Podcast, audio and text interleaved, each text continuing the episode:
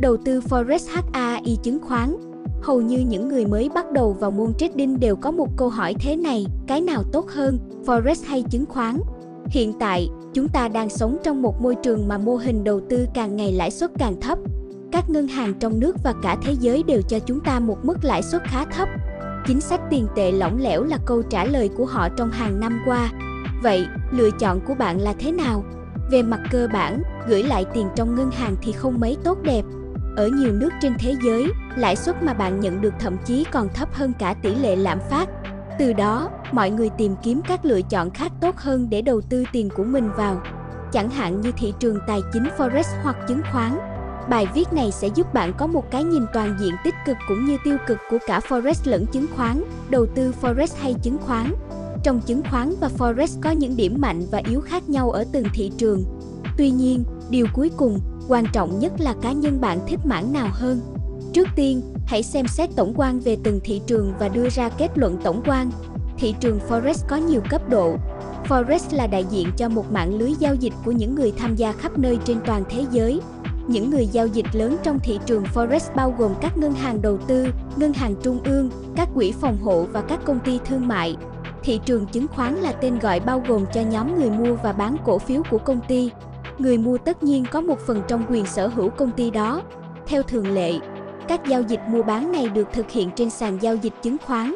Để có thể tăng vốn, rất nhiều công ty chọn hình thức lãi suất thả nổi cho công ty của họ. Sàn giao dịch chứng khoán cung cấp cho bạn một thị trường minh bạch, được quy định bởi pháp luật và thuận tiện để người mua và người bán có thể giao dịch với nhau. Trước đây, các giao dịch này được hô giá công khai, nhưng với xu hướng Internet và công nghệ thông tin phát triển hiện đại hiện nay, các nhà giao dịch đã chuyển sang hình thức điện tử. Thị trường chứng khoán rất thông dụng, tuy nhiên, quy mô của thị trường Forex còn to lớn hơn rất nhiều. Đây là thị trường tài chính lớn nhất trên thế giới. Khi tôi so sánh quy mô và khối lượng giao dịch trong thị trường Forex so với thị trường chứng khoán, thị trường Forex sẽ dẫn trước. Tại sao chúng ta quan tâm đến quy mô và khối lượng thị trường? Dĩ nhiên, thị trường có quy mô lớn thì tính thanh khoản trong thị trường sẽ càng lớn. Bạn sẽ không phải mắc kẹt trong tình trạng muốn mua nhưng không có người bán, muốn bán nhưng lại chẳng ai mua. Thị trường Forex có mức thanh khoản đáng ngạc nhiên vì tính quy mô toàn cầu của nó. Đối với chứng khoán, mức thanh khoản chỉ cao khi bạn tham gia ở các công ty lớn như Microsoft hoặc Vodafone.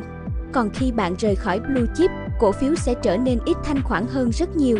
Tại sao chúng ta quan tâm đến thanh khoản thị trường thanh khoản sẽ giúp chúng ta giao dịch dễ dàng hơn với một tài sản nào đó? Nói cách khác, thanh khoản cao sẽ dẫn đến việc có được mức chênh lệch sẽ cố định theo tỷ lệ giá trị và chi phí giao dịch cũng sẽ thấp hơn. Bây giờ chúng ta hãy xem qua một giao dịch Forex và một giao dịch chứng khoán thực tế để so sánh.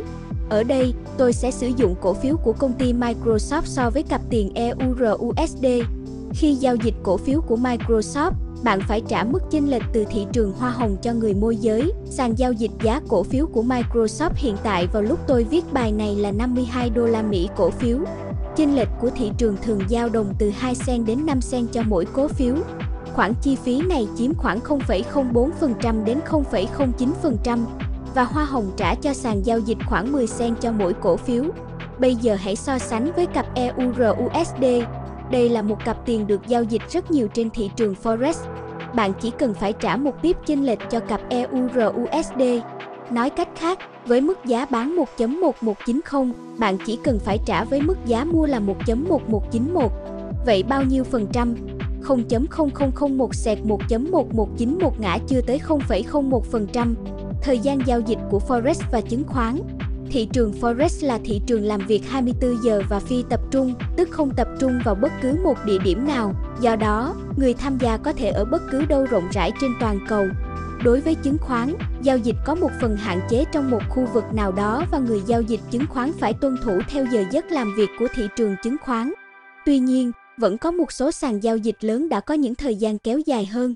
Trước đây, các mô hình đầu tư này chỉ dành cho những bộ phận có tổ chức, nhưng sau này, nhờ sự tiến bộ của công nghệ thông tin đã khiến các nhà đầu tư nhỏ lẻ dễ dàng tiếp cận được. Tuy nhiên, các phiên giao dịch vẫn có khối lượng thấp và ít thanh khoản. Khi so sánh với khối lượng giao dịch trong khoảng thời gian 24 giờ, FX lại chiến thắng. Nếu bạn muốn giao dịch mà không phụ thuộc vào thời gian, Forex sẽ giành chiến thắng.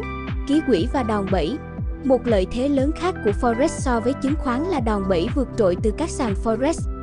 Nếu bạn giao dịch cổ phiếu, bạn có khả năng không được hưởng chế độ đòn bẩy. Nếu giao dịch cổ phiếu bằng CFD hợp đồng chênh lệch thì bạn có thể giao dịch ký quỹ. Thông thường, loại đòn bẩy thường được cung cấp là 1 giờ 10 phút.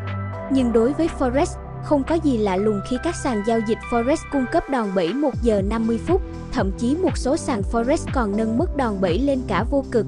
Việc này rất tiện lợi khi có thể tham gia một vị trí lớn hơn cho một khoản tiền gửi nhỏ. Tất nhiên, điều quan trọng là phải nhận thức được vị trí cơ bản của bạn thực sự có tiềm năng như thế nào và hiểu đầy đủ các rủi ro liên quan.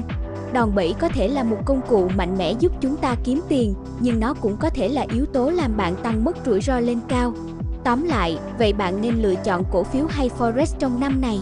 Trong giao dịch, điểm mấu chốt là luôn gắn bó với những gì mà bạn đã hiểu rõ. Nếu chuyên môn của bạn là chứng khoán, đừng đổi qua forex và ngược lại. Nếu bạn đã tìm hiểu về forex, bạn hãy giữ vững lập trường của bản thân. Nếu bạn thích sự tìm tòi về công ty hơn là tình hình kinh tế của một quốc gia, thì cổ phiếu lại phù hợp với bạn hơn. Nếu bạn nghĩ nhiều hơn về kinh tế vĩ mô, FX có thể phù hợp với bạn hơn. Nếu bạn không có thiên hướng cụ thể, nhưng chú ý đến chi phí giao dịch, FX có thể là con đường để đi.